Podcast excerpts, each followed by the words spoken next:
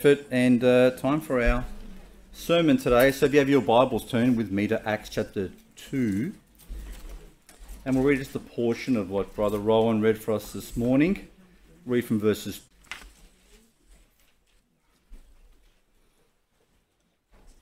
Acts chapter 2, verse 22.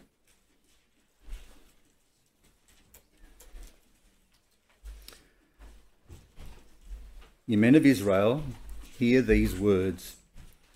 Jesus of Nazareth, a man approved of God among you by miracles and wonders and signs, which God did by him in the midst of you, as ye yourselves also know, him, being delivered by the determinate counsel and foreknowledge of God, ye have taken, and by wicked hands have crucified and slain, whom God hath raised up, having loosed the pains of death, because it was not possible that he should be holden of it. Let's go to the Lord in prayer and commit this time to him. Father in heaven, we thank you once again for this word. We just thank you uh, that we can trust it, that you have preserved it for us and recorded it for us through your apostles and prophets. We just pray, Lord, that as we read these words today, that we'd be reminded of the truths that your word contains, truths that transform our thinking, truths that can change our heart, truths that can lead a person to eternal life and to you. And so we pray, Lord, that we would be attentive, that your Spirit would be working within our hearts, teaching us your ways, drawing us closer to you, that we might be your children in this world, glorifying you in all things. We pray these things in Jesus' precious name. Amen. Um, for those of you who joined us um, on Friday afternoon to watch that movie, we were blessed to spend that time together. And also, watching that movie uh, brought out a number of emotions and things um, when you look at Abraham's faith, uh, despite the calling of God to Abraham to sacrifice his only son. Um, it was stirring um, to, to know that Abraham's faith was so trusting in God. He trusted God so much that he knew and believed that even though his son might die, because God had promised him that through Isaac he was going to be a nation, that through his through his son Isaac he was going to have descendants, he believed that even though his son would die, that God could give him life again. That's the trust he had in God. You know, when I if I asked you what's the greatest demonstration of God's love in all of history, as we look back throughout all of history of man, um, you wouldn't be wrong by saying that that the cross was the demonstration of God's love, the greatest demonstration of God's love for mankind, because it was there that He sent His only precious Son to be the propitiation for our sins, to be the atonement for us, to be the payment of the penalty that we deserved.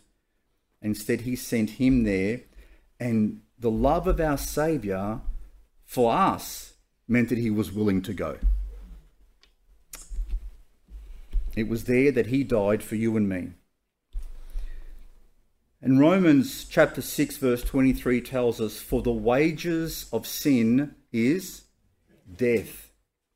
But the gift of God is eternal life through Jesus Christ our Lord. I'll read that one more time. For the wages of sin, the thing that you deserve to get paid, all right? The wages of sin is death. But the gift of God is eternal life through Jesus Christ our Lord. Eternal life is a gift, not something to be earned, nor is it ever deserved.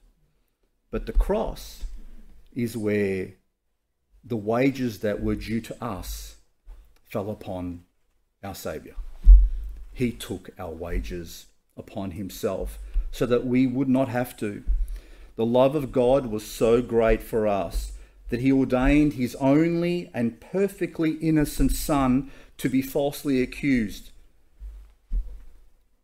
to be betrayed, to be abandoned, then to be whipped, humiliated, beaten, and then finally nailed to a cruel wooden device used to execute the worst of criminals.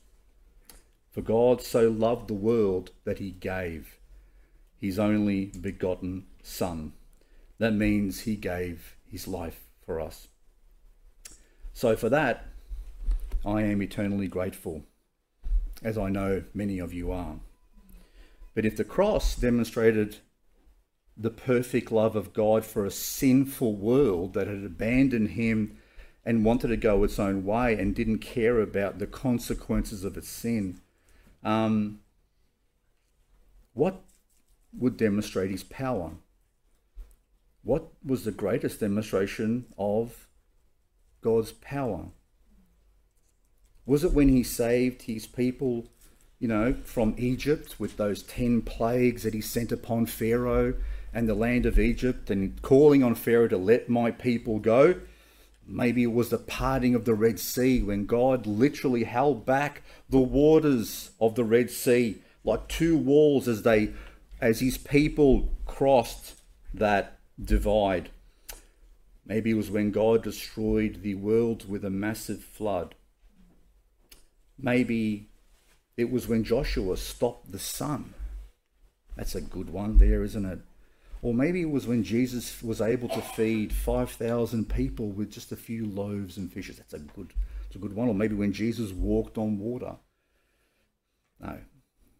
The greatest demonstration or display of God's power, apart from the initial act of creation itself, was the resurrection of Jesus from the grave. Why is it the greatest? Because in that one miracle, the thing that binds people for an eternity away from God, uh, in that one miracle, the plan of God to redeem all of mankind reached its culmination. The promise of God from the very beginning that He would redeem us from our fallen state, from our sin, was achieved. God's power was displayed by rising Jesus or raising Jesus from the grave. And that resurrection grew. It began with him, but through him now it's offered to everyone who puts their faith in him so that they receive resurrection too. So it wasn't just one.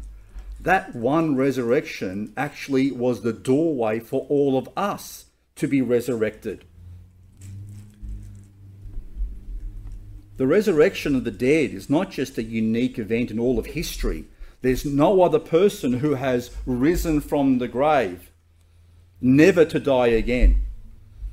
But it was now available to all men who would simply receive it by faith.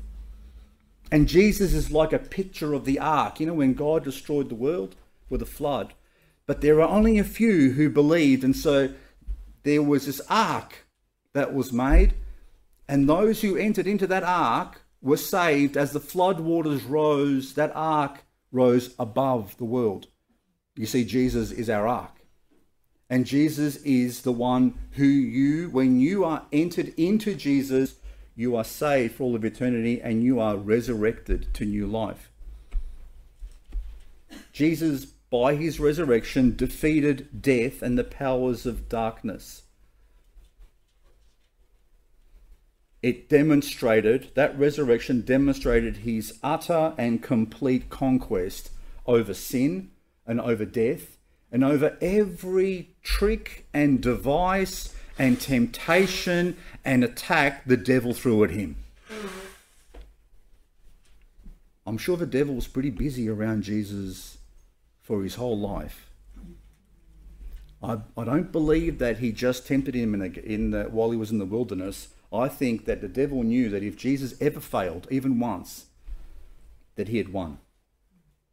But Jesus defeated the devil, he defeated death, he defeated sin for us.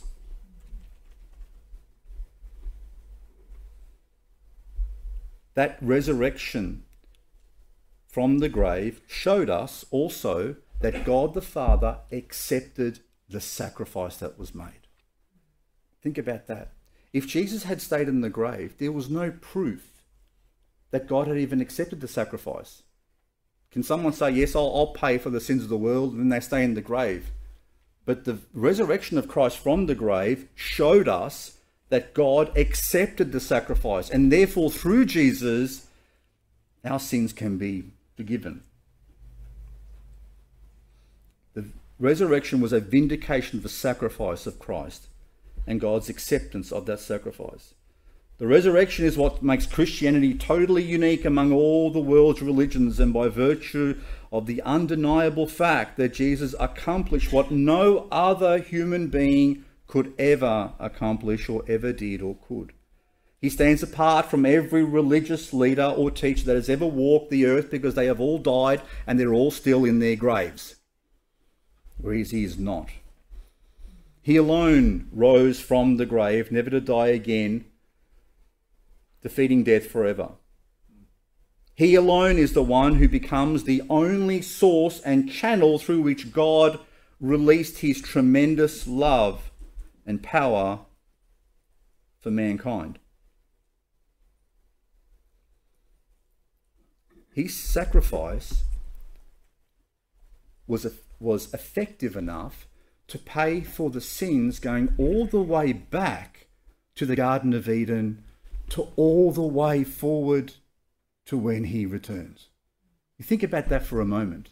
He didn't just die for the sins of the people that he was living with at that time, but every person who has ever existed. From the first two in that garden to how many people do we have now in this world? Eight billion? And I want you to imagine a point for yourself how many sins every person in the world has ever committed and the atrocities that had been done, and Jesus' sacrifice, because he was God in the flesh, was enough to pay for all of them. His righteousness, the Bible says, is, is actually imputed to us. So, and I've shared this with you before because it wasn't just it wasn't just that he paid for our debt. You see, every one of us has a debt because we are sinners and we have sinned to God. Every time you break a law, every time they catch you, uh, there's a debt to pay, isn't there? There's a fine to pay, or you may, if the if the uh, the crime is uh, big enough, they're going to send you to jail. Now the Bible says God knows everything that we've done. Nothing is hidden in His sight from His sight. He knows every sin that we have committed. Every time we have broken His moral laws, God knows it already. There is not one thing that passes Him my debts and all of your debts, which means my account is back to zero again, right? I've got no debt.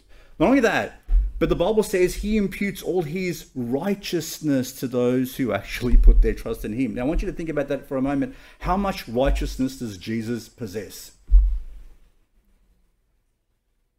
What's his bank account like? Yet the Bible tells us that he not only paid for our debt, he actually fills up our accounts, our righteousness to such a high level that when God sees us, he sees his son. He sees the righteousness of his son in me and in you. He sees us as rich before him. He sees the job done. For us, it looks like I'm still a work in progress here, Lord. I have so many things to fix in my life. I still have so many weaknesses that needed to be needed to be sorted out. God, I am not perfect in any stretch, by any stretch of the imagination. Yet when God sees me, he sees me as a complete because he's able to see the end from the beginning. He's not the one trapped in time, we are. But we can trust what he's done for us is complete. Through the resurrection, God fulfilled the promise that he made to Adam and Eve, to Abraham, to Isaac, to Jacob, to King David, and all the prophets before, to everyone who was waiting for the Messiah to come, in that resurrection, God fulfilled his promise. And this is the theme of the Bible that though we see death, and though we experience sin and decay all around us, we can have the confidence that one day we will see him. Turn to the book of Job with me for a moment because Job himself had this confidence that he was going to see God face to face. And he uses an interesting word when he says, I'm going to see him face to face. Job 19 25.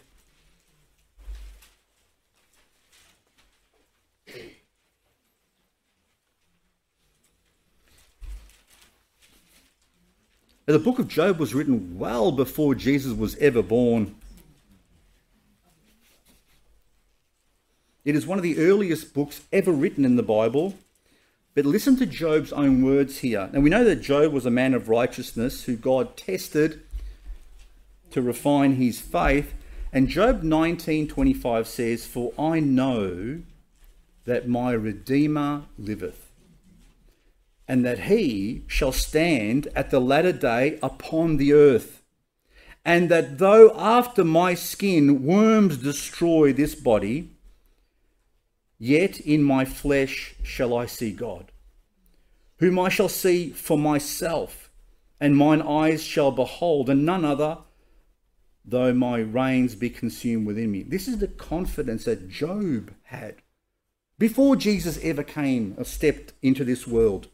He knew that his Redeemer lived and that he would, he would place his feet on this world one day and that he would save him and he knew and had confidence that even though he'd be buried one day, and even though he may be eaten by worms, that one day he will get to see God face to face with his own eyes.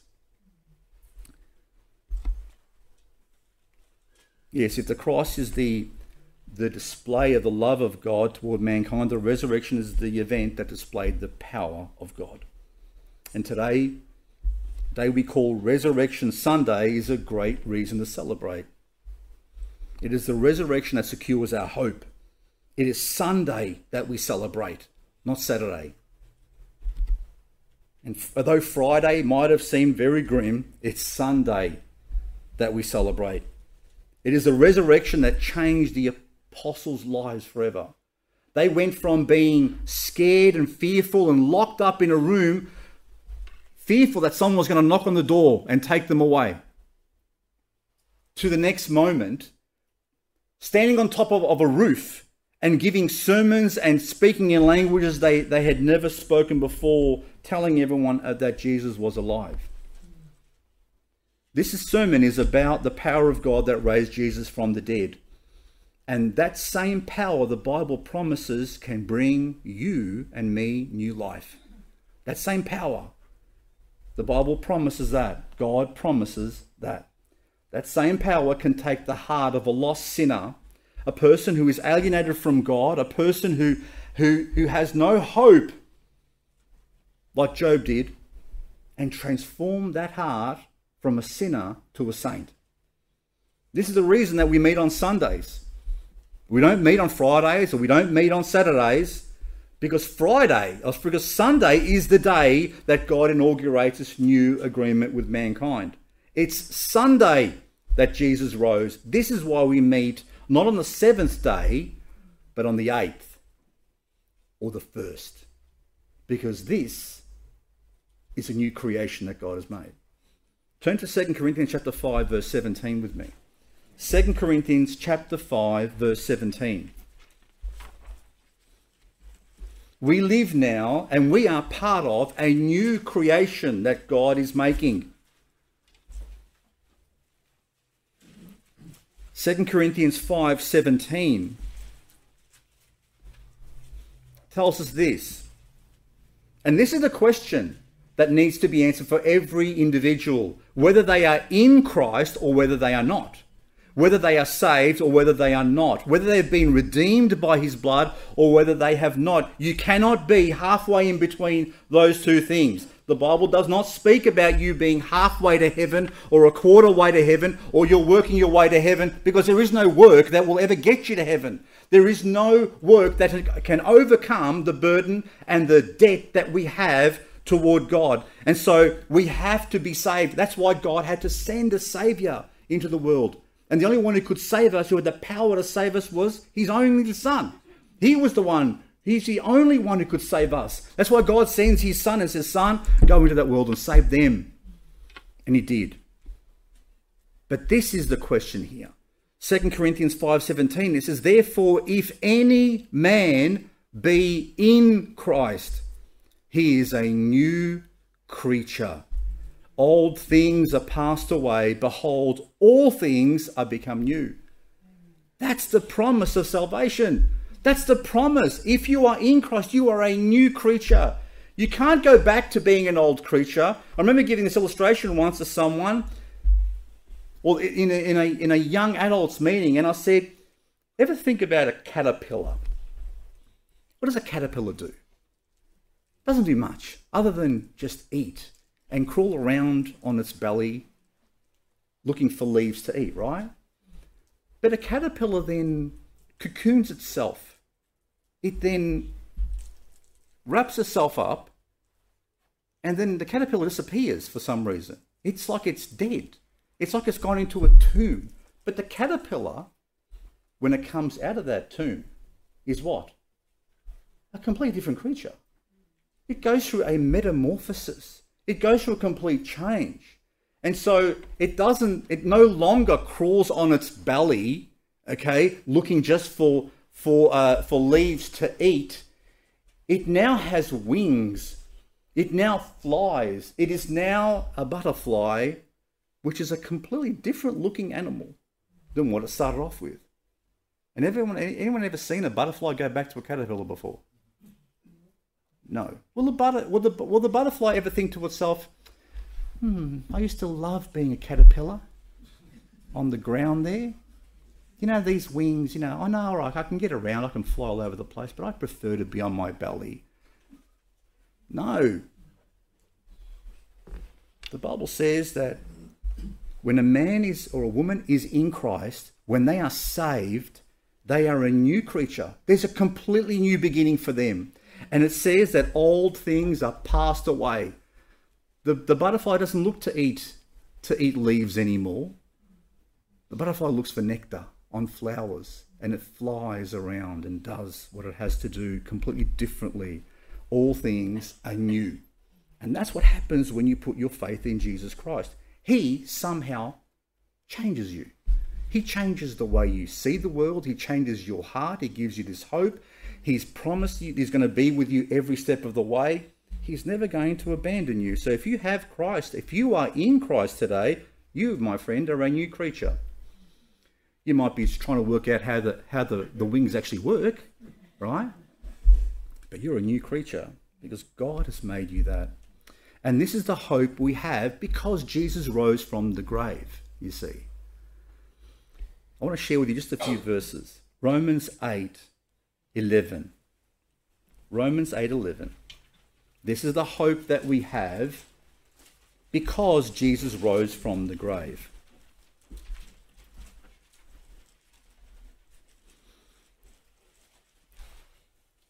It says, But if the spirit of him that raised up Jesus from the dead dwell in you. This is the difference between previous previous uh, agreements that God made and the new covenant God made because God now had sent his Holy Spirit to dwell inside people who had put their faith in Christ. It says, But if the spirit of him that raised up Jesus from the dead dwell in you, he that raised up Christ from the dead shall also quicken, which means to your mortal bodies by his spirit that dwelleth in you. Amen for that. 1 Corinthians 6:14. 1 Corinthians 6:14.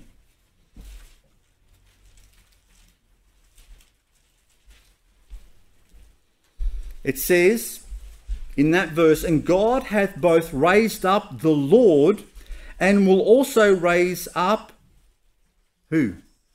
Us by his power. And turn with me finally to 1 Peter 3:15. You see the hope that we have? Because of the resurrection. The power that raised Jesus from the grave is the same power that grants us new life and will be the power even if we die. If this mortal body dies, we have that he will raise us up from the grave as well. 1 Peter 3:15 And so this is the call to all believers but sanctify the Lord God in your hearts. Put him first there. May he be the first person, the first love that you have. Sanctify the Lord God in your hearts and be ready always to give an answer to every man that asketh you a reason of the hope that is in you with meekness and fear.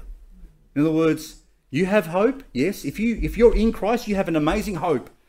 And people who don't have Christ don't understand that hope.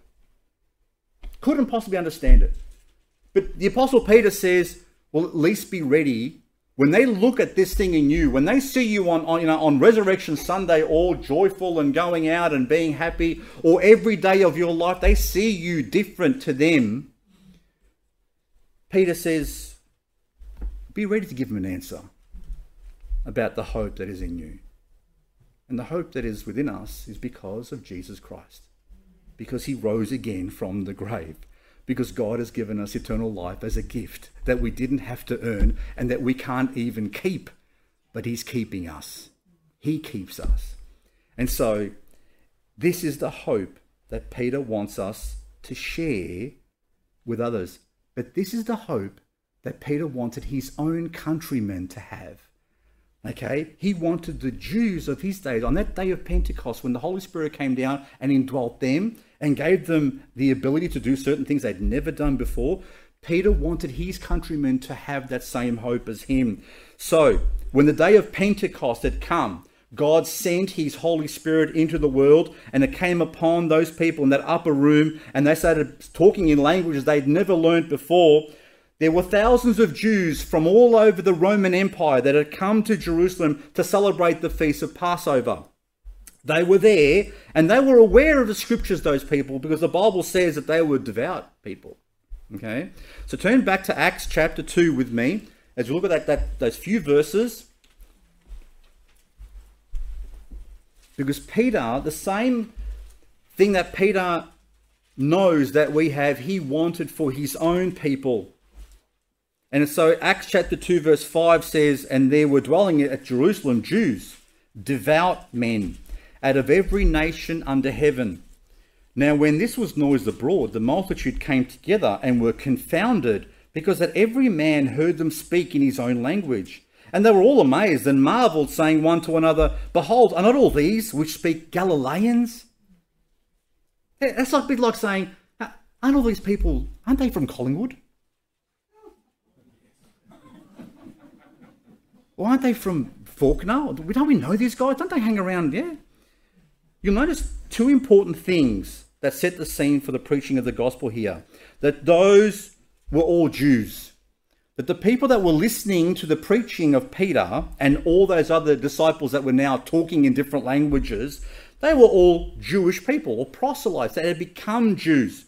And they were there in, in Jerusalem at that time to celebrate a feast. God orchestrates everything perfectly. Right?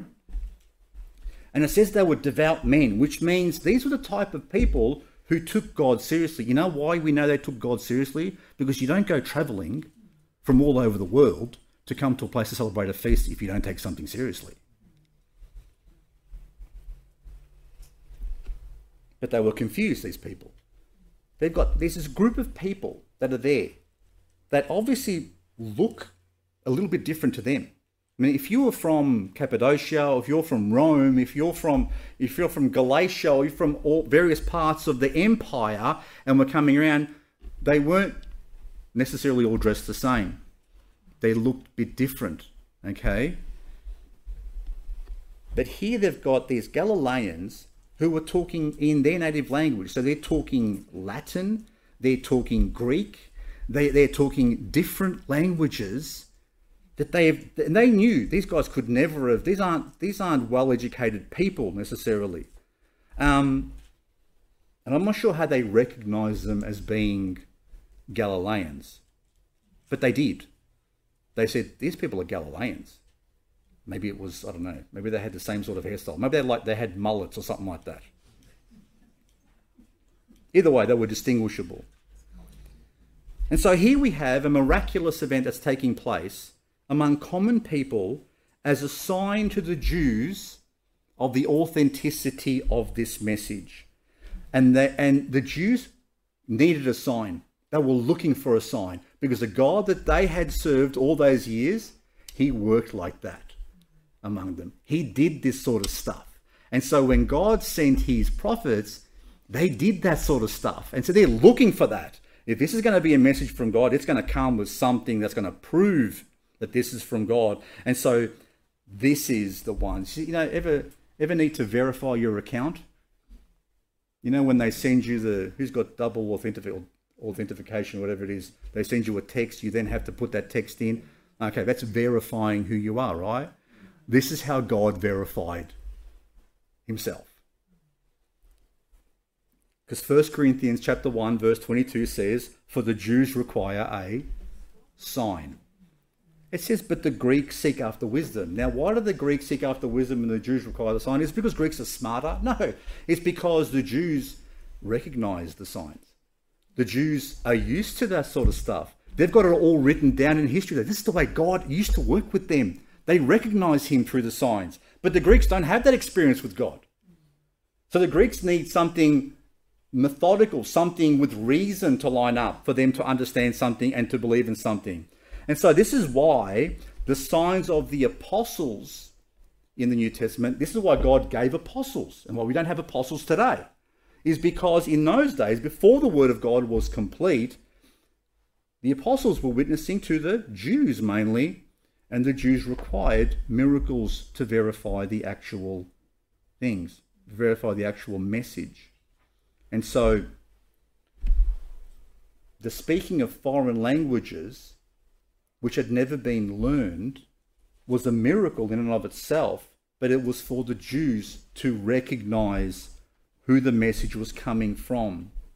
So they understood that it was coming from God. And so, this is a, by, a, by, a, a side note.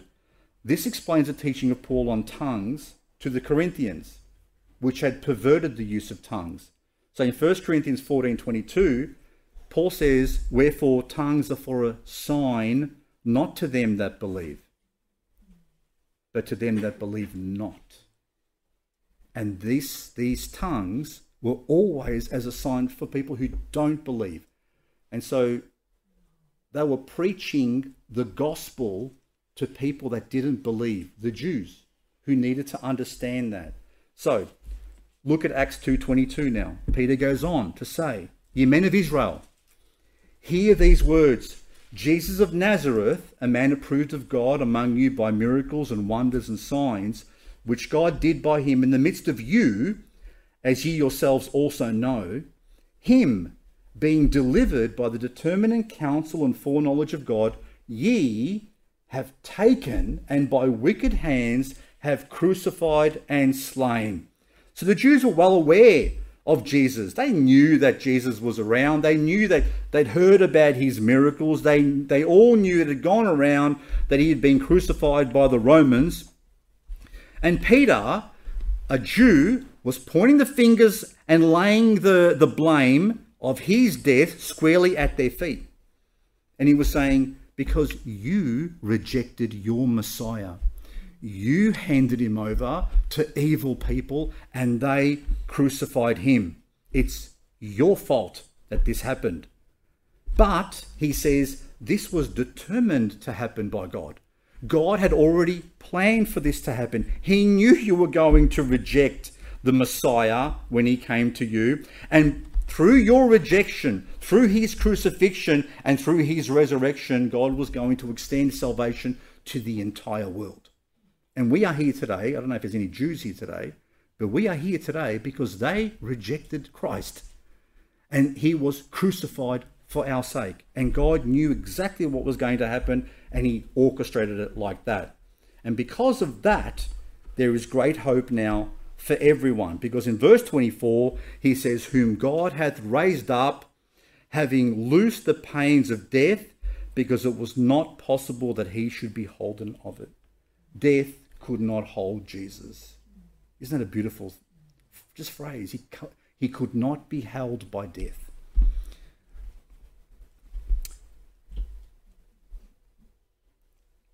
God was the only one who could break the power of death and the grave.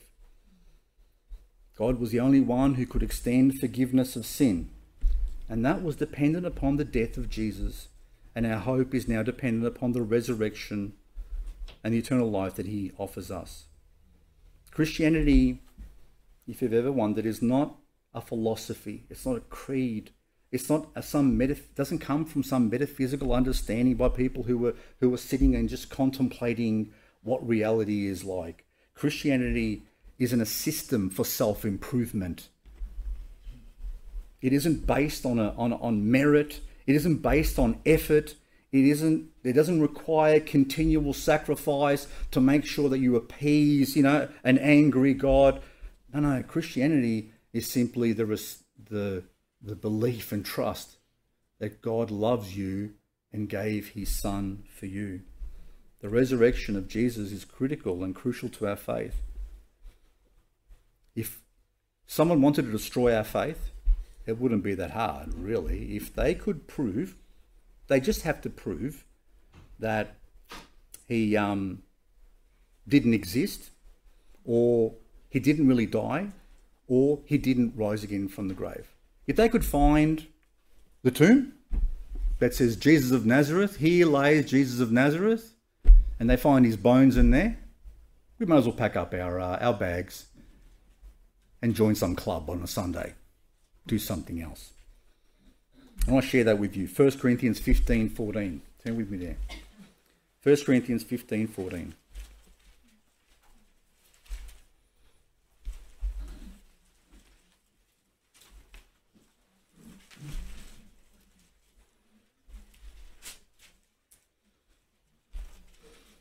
Now, this is the Apostle Paul writing here. The Apostle Paul tells us if they prove that Jesus didn't rise from the if anyone ever proves that look at what the apostle Paul says in 1 Corinthians 15 14 it says and if Christ be not risen then is our preaching vain. Waste of time. And your faith is also a waste of time. Yea and we are found false witnesses of God. We're liars. We're found to be lying on behalf of God. Because we've testified of God that he raised up Christ, whom he raised not up. If so be that the dead rise not. For if the dead rise not, then is not Christ raised. And if Christ be not raised, your faith is vain, ye are yet in your sins. Then they also which are fallen asleep in Christ are perished, lost. If in this life only we have hope in Christ, we are of all men most miserable. Miserable because we're believing a lie. But now is Christ risen from the dead. He knows it. He met him. And become the first fruits of them that slept. For since by man came death, by man came also the resurrection of the dead.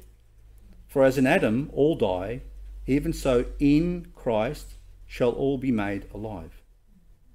As in Adam, all die. But if you're in Christ, you'll be made alive.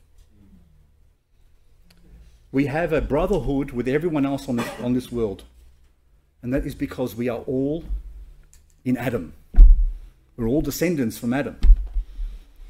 And so, because of that, we all suffer from the same curse. We all suffer, all suffer from the same fallen nature. We are all destined for hell and deserve it. But if you choose Christ, the Bible says that you shall be made alive because you now have a new identity altogether, and that is a child of God. So if they were to prove that Jesus didn't rise from the grave, our preaching is in vain, our faith is in vain, we are liars or false witnesses for God, we are still in our sins. Anyone who has died believing in Christ is lost as well. And if that's what we the only thing we had had to hold on to in life, then we are the most miserable people on the planet. Have you ever had total faith in something or someone and were totally let down in life? Anyone let you ever someone special to you, someone important to you, ever let you down really badly that broke your heart? That's what it be, would be like for us if we ever found out that Jesus had lied. But he didn't. And that's why we're here 2,000 years later. Because after 2,000 years, as hard as they've tried, there is no grave with his name on it.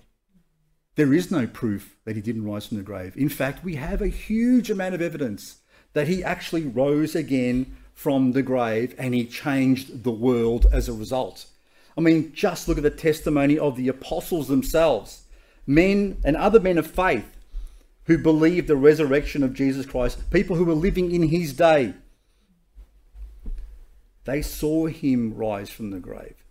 They went from one state to another state. As a result of their encounter with Jesus Christ, the apostles' lives were transformed from being fearful and uncertain and scared to confident and bold.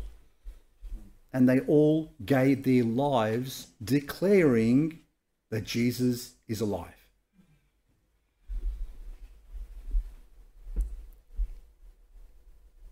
Let's look at a couple of examples before we close. Turn to John chapter 20, verse 26. Most of you know and are familiar with the name Thomas. The poor guy's had a bad rap for a very long time because, because often people equate the name Thomas with doubter, right? But the poor guy didn't get to see Jesus like the rest of them. He hadn't seen him, okay? And he says, even though all of his mates all the other disciples said, We've seen him, he's alive, we've seen him, he's alive. Thomas goes, I need to see him for myself. And this is the story when Thomas finally sees him. And so in uh, John chapter 20, verse 26, so he's doubting. He's, he's even thinking his own friends are crazy. His own friends, what are you talking about? That's ridiculous. He died on a cross. They, they, they, they put a, a, spear in his side. I, I saw the way he was beaten up to a pulp and they put him in a tomb. And now you're telling me he's, he's walking around with you? Look at this. John 20, verse 26 says, And after eight days, again, his disciples were within. They were inside a room together. And Thomas with them. Then came Jesus, the doors being shut. Doesn't Jesus doesn't need a door to walk through. He just shows up. Huh? And stood in the midst and said, Peace be unto you. Then saith he to Thomas, Yeah, Jesus doesn't forget anyone, does he? He knew Thomas hadn't seen him. He said, Reach hither thee thy finger, and behold my hands. And reach hither thy hand, and thrust it into my side. Touch where I've where I've got that hole. And be not faithless but believing. And Thomas answered and said unto him, My Lord and my God. Jesus saith unto him, Thomas, because thou hast seen me, thou hast believed. Blessed are they that have not seen and yet have believed.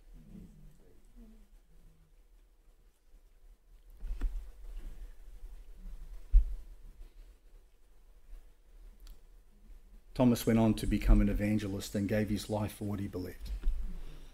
The doubter, Thomas the doubter, went to preach the gospel and gave his life.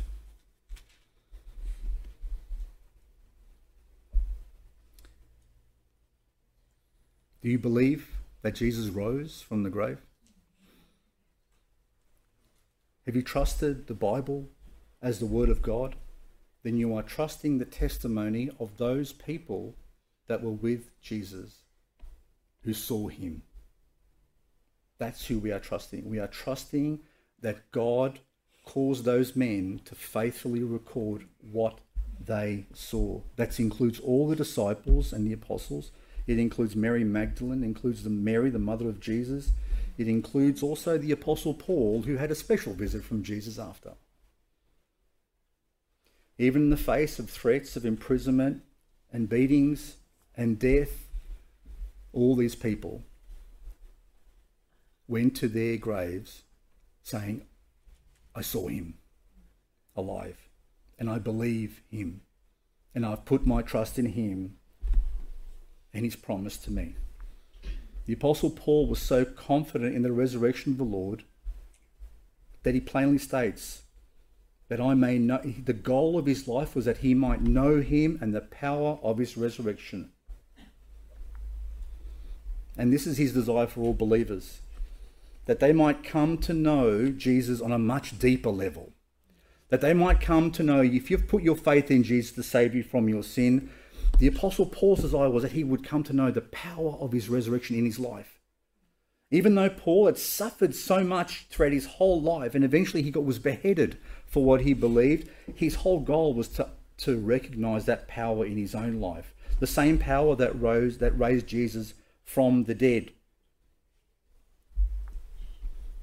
Turn me to one final passage as we close. Ephesians 1:19. This is the apostle Paul who saw the risen Jesus who went from being a persecutor of the church to an apostle of Jesus Christ and dying for what for what he uh, what he saw and what he believed. This is his desire for us.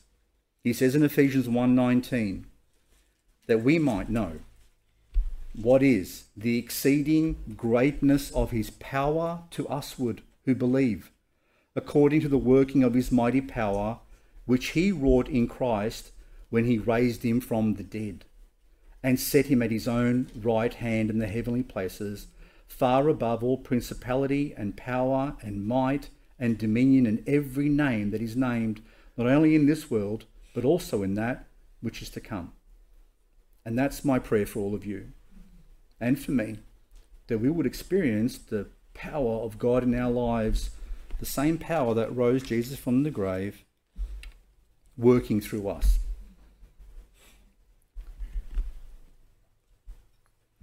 If you've never met Jesus, if you've never experienced Jesus, if you've never received the love of Jesus, if you haven't put your trust in Jesus, then today is the day to do that. There is no better day than to put your trust on the day that the world celebrates, well, part of the world celebrates, the day that he rose again from the grave. Today is the day to trust Jesus with your eternal soul because there is no one in this world more trustworthy than him. Christian, if you know the Lord Jesus, if you put your trust in him, then walk in him, stay in him, keep your eyes firmly focused upon him because you now have a calling to be his witness in this world.